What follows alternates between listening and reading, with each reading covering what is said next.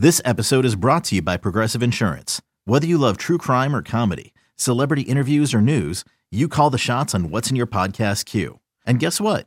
Now you can call them on your auto insurance too with the Name Your Price tool from Progressive. It works just the way it sounds. You tell Progressive how much you want to pay for car insurance, and they'll show you coverage options that fit your budget. Get your quote today at progressive.com to join the over 28 million drivers who trust Progressive. Progressive Casualty Insurance Company and Affiliates. Price and coverage match limited by state law. You could spend the weekend doing the same old whatever, or you could conquer the weekend in the all-new Hyundai Santa Fe. Visit HyundaiUSA.com for more details. Hyundai, there's joy in every journey. You're listening to BetQL Daily with Joe Ostrowski, Joe Gilio, and Aaron Hawksworth from BetQL. Welcome back, BetQL Daily, right here on the BetQL Network. Joe O, Joe G, Aaron Hawksworth with you on a Thursday. And joining us right now on the Roman guest line to talk some NBA is Odyssey NBA insider Brian Scalabrine. Scal, welcome back to the show. Great to have you as we uh, discuss the Eastern and Western Conference Finals. Let's start with uh, Game Two tonight, Boston and Miami. We saw Miami in Game One and what Jimmy Butler was able to do. Scal, are you surprised uh, that Jimmy Butler continues to do this? I mean, he's putting up numbers that very few guys have done in the history of the postseason. We know he's a really good player, but it's like the playoffs come around. Jimmy's an even better player. Um, is Jimmy's run here surprising you at all? I mean, it's not. The stats are surprising, but like, I, there's two things going on, right? There's the impact on winning, and and then stats. His stats are not are a little bit surprising that he can have so many 40 point games and like what he did the other night, it's never been done. 41, 9, 5, 4, 3. That's never been done in NBA history. So that's a little bit surprising, but impact on winning? No. Like the guy guards, he he knows how to play. You know, do you guys know he, in the last three years, you take all the 20 point scorers, more, uh, 34% of his points come from the free throw line. So when people say this guy's a superstar, he's not a superstar. Most people think he's not. I think he happens to be one in 2022. Um, they don't factor in like all the times he goes to the basket, he like uses his pivot feet and he gets people in the air and he gets fouled. So like a lot of those free throws, I mean, he had 17 for 18 from the free throw line. So it just like like I said, the stats, yeah, and the impressiveness of his domination in the game that's he's a winning player. He's always been, and he'll do whatever it takes to win. So I'm not surprised um, by like his impact on winning. Scal, you were a teammate of his. Uh, Twenty was it 2011 with the Bulls? What kind of teammate is Jimmy? I loved him. Like that was my rookie. We played one on one all the time. He's the only time. Like so, I was coming to the end of my career, and Thibodeau was my boy, right? And I I, me and Thibs, we talk all the time, and we're chopping it up. I went to his office and I said, I don't understand. Like, you got to explain this one to me. Luol Deng goes out of the game, and we had this stretch where we had like the Knicks, and he guarded Jimmy Butler guarded Carmelo Anthony. Then we played the Heat, and he guarded D Wade and LeBron James. And this is a rookie, and he was not backing down. And I'm like, so we get back, and Luol Deng comes back, and Jimmy Butler goes down to five, seven, nine minutes, whatever it was, right? And I had to go to the office, and I wasn't trying to call out Thibodeau. I, I wasn't. I just wanted to know what his thought process was. I just watched this rookie like stare. Some three of those guys at the time were probably the three best, like scoring, wing, like like tough covers in the NBA. Big, strong, physical wing players. And Jimmy Butler held his own, and he got like I, he was thriving in that environment. And one thing Thibodeau did was, I said this on radio to a Chicago station.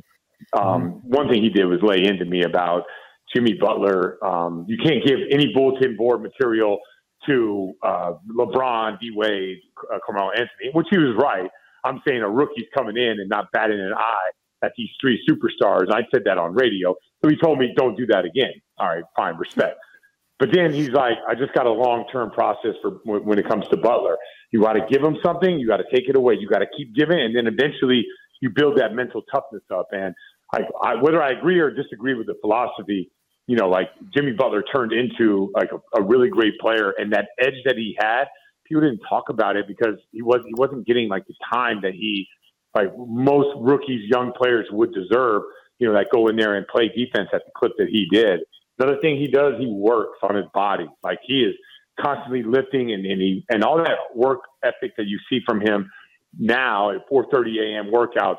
And he maybe wasn't doing the 4:30 workouts at that time, but uh, you could tell that he was a worker and he, uh, he it meant a lot to him. And being competitive was a lot to him. And then we played one on one a ton, and and uh, he was about it, man. Like some guys were about competition, and some guys just want to live the lifestyle. Jimmy Butler's about competition. I love it. Great insight. Thank you for that. You know, the Celtics bounce back after each loss in their last series with the Bucks. What needs to happen for them to get a win tonight and steal one in Miami? So, I mean, there's a lot of things to unfold. Um, you, you know, obviously, so Marcus Smart will be back. No Al Horford. I think that's going to hurt the Celtics. Like Al Horford, I know, like a lot of people. It's hard for people to understand that position and how important that position is. A guy who can guard multiple people, guy that can rebound at a high clip. Al Horford's averaging over, you know, 10 rebounds a game, but that's just part of it. Like I can, you can get all kinds of guys that can average 10 rebounds a game, but are they great decision makers? Are they great floor spacers? So I just, once I saw that Al Horford and Marcus Smart were out, I never thought the Celtics were going to win game one. And now it's like really hard moving into this, like this game two, which is not a must win for the Celtics, but it's close to it. Like you don't want to go down uh, 0-2 and now have to, you know, like you have to win both your games at home back in the Garden. So I'm really worried about the Al Horford absence. And one thing I, I will mention, Jayson Tatum is a phenomenal player, and he is a what I call a flow player. Like he, Jayson Tatum's not a one-dimensional guy. It, I'm not saying like well, I'll bring LeBron up. LeBron is most effective when he has the ball in his hands. He's getting downhill. He's turning the corner, or he's making passes. Tatum can play on the ball, off the ball. He can go left, he can go right. He can play like a point forward. He could post them up. Uh, he could he could get rid of the ball and get that ball with five seconds on the clock, and you're at his mercy at that time. But the only way to get to that point is you have to have other guys on the team that could set up and compromise the defense, get into the paint, get teams in rotation. But I felt like in that game, they did that in the first half. Like they were flowing. And then in that third quarter, when things started going sideways, which happens a lot, like runs happen in the NBA, you, it was like Jayson Tatum. We want you to bring the ball off the floor. We want you to come back and defensive rebound. We want you to also score for us. When you give it up, we want you to get it back. And you're doing all that with PJ Tucker breathing down your neck. So it was never going to be successful for the Celtics without having, you know, like Marcus Smart, who's probably going to play tonight. It takes pressure off of him. I would have loved to see Jaylen Brown take some pressure off of, of Tatum in that in that half, but he didn't. It, it, he didn't do it, or they weren't focusing on that. It was too much of Tatum. Please win us this game. So moving forward to game two, I want to see the Celtics flow more. You know, little drive kick, but have the intent to make sure that Tatum sees that ball. You don't want it just to be like Derrick White driving and kicking to Payton Pritchard. You want that ball like White to Pritchard, Pritchard over to Grant Williams, back to Tatum with about you know eight to ten on the shot clock, and now Tatum is going to work with the defense a little bit softened up. And I think at that point, that's when the Celtics will be at their best. So it's playing a little wild, playing a little free, but playing with the right intent to make sure that that ball finds Jayson Tatum on these half court possessions so he can make a play with, you know, eight to 10 seconds on the clock. Scal, what do you make of, of the margin of victory so far in the playoffs? There's been a lot of blowouts. We were going over it to start the show today. I mean, a lot of these games. I mean, typically when the favorite the favorite covers. I mean, the, you, you just pick the winner of the game and you're good. I mean, there's been very few games where it's like, okay, the team won but didn't cover the number. The favorite. Uh, my, my, theory has been as the NBA becomes more of a three point shooting contest, there's just variance. If you're shooting 50, 60 threes in a game, you have an off night, you could lose that game by 30. But what do you make of this? There's been very few really close games down the wire in the playoffs. When you need mealtime inspiration, it's worth shopping Kroger, where you'll find over 30,000 mouthwatering choices that excite your inner foodie. And no matter what tasty choice you make, you'll enjoy our everyday low prices, plus extra ways to save, like digital coupons worth over $600 each week. You can also save up to $1 off per gallon at the pump with fuel points. More savings and more inspiring flavors make shopping Kroger worth it every time. Kroger, fresh for everyone. Fuel restrictions apply. This episode is supported by FX's Clipped, the scandalous story of the 2014 Clippers owner's racist remarks captured on tape and heard around the world. The series charts the tape's impact on a dysfunctional basketball organization striving to win against their reputation as the most cursed team in the league. Starring Laurence Fishburne, Jacki Weaver, Cleopatra Coleman, and Ed O'Neill. FX's Clipped, streaming June 4th, only on Hulu. Yeah, I, I was just talking about that on our show in the morning. Um, so I think a little bit of that is there's been some compelling games. Like for instance, let's use this Boston game. Boston dominated first half, and then Miami dominates the second half. So like there's your ebbs and flows, right? But you know, like it could be one of those things where runs are happening at a certain time and you can't get back into the game. Uh, another thing is, I think that with the way that people play nowadays, and you talked about the three point shooting, I think there's a lot of energy that comes into that. Like it's not, you think about 90s basketball, 2000s basketball, it was very methodical in the way that you play. It's hard to blow out teams when you're playing slow and methodical. It's like, like the way you blow teams out is by playing fast and quick. And, you know, I think we're seeing more of that type of play right now. And you're right. We haven't had, think all the way back to, I think the Boston Celtics with the meltdown in game five against the Bucks. I think that was the last time we've had a close game. Like the, the Warriors got blown out. Then the Warriors blew out Memphis and you had the Dallas giving, uh, blowing out Phoenix in games five and six. You had the blowout in the Celtic game. You had the blowout last night. And I think a lot of it has to do with styles of play. You know, they say styles make fight. But I actually think that in these next two games, uh, Dallas is going to try to take the air out of the ball. And then Boston is definitely going to try to play like a little bit slower than what they did. Because one thing about that Boston Miami series, as you saw in the third quarter, Celtics played a little free and they got loose with the basketball. In one sense, it worked in the first half, but in the second half, it didn't. So I know this is a betting show. So some things you might want to look at is unders. With Marcus Smart back, I think unders could hit, especially tonight. And look mm-hmm. for like unders hitting in the first quarter. Things like uh, uh, I think the under over under in the first quarter is fifty. Like that might hit under. And more in in particular, I would look at Miami's first quarter under. Like I think Miami's going to come out and play really slow, really physical. It's not what we thought Game One was going to look like.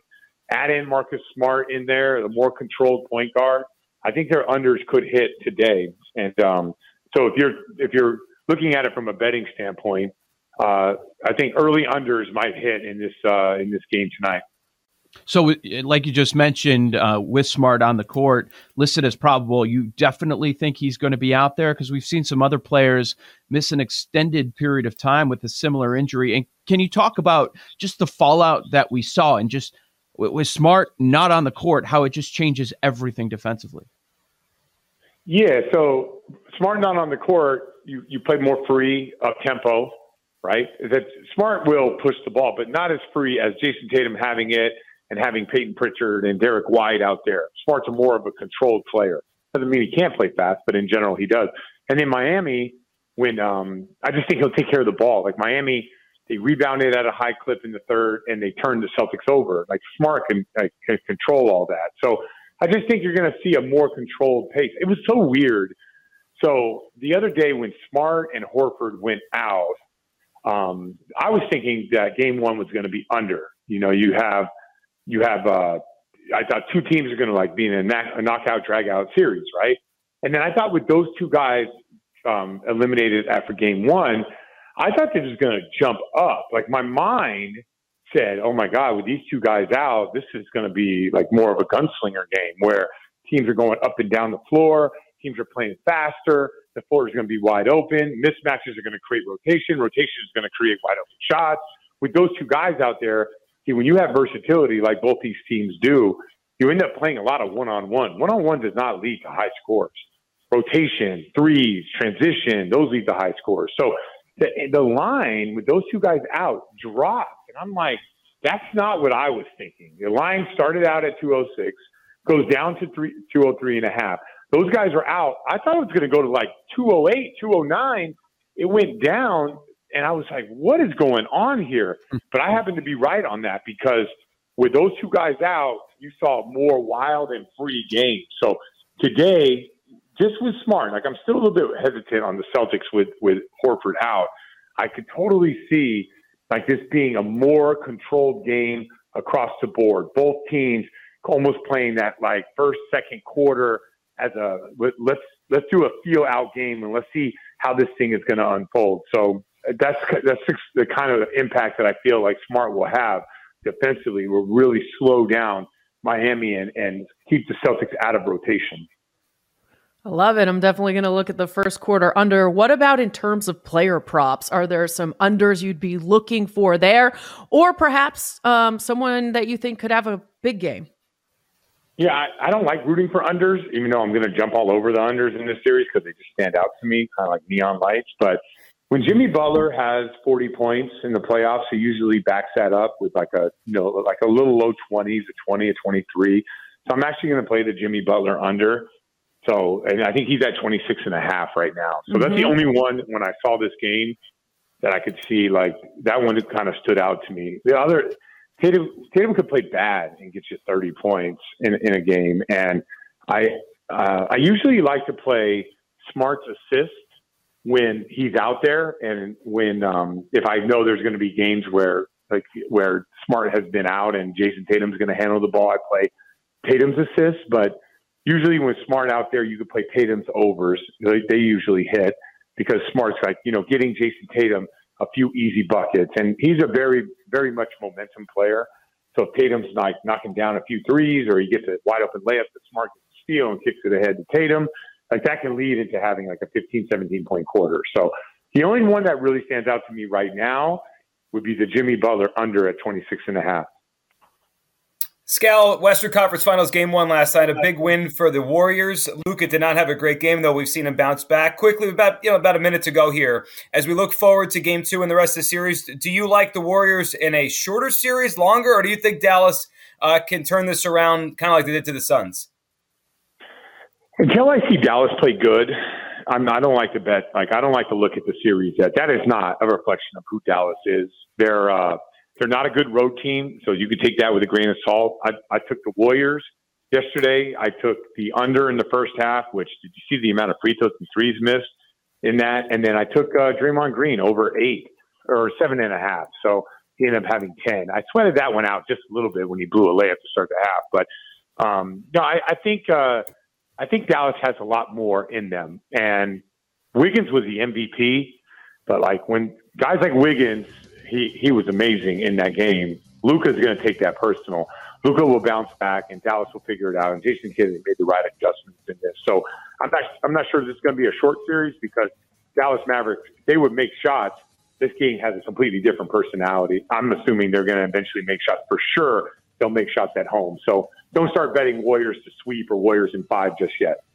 Mm-hmm. Brian Scalabrine on the Roman guest line. Get a free online evaluation, ongoing care for EDL from the comfort and prize of your home. Go to getroman.com slash BetQL. The NBA draft lottery happened a couple nights ago. Our first thoughts on what it means for the NBA draft and props coming up next on the BetQL network.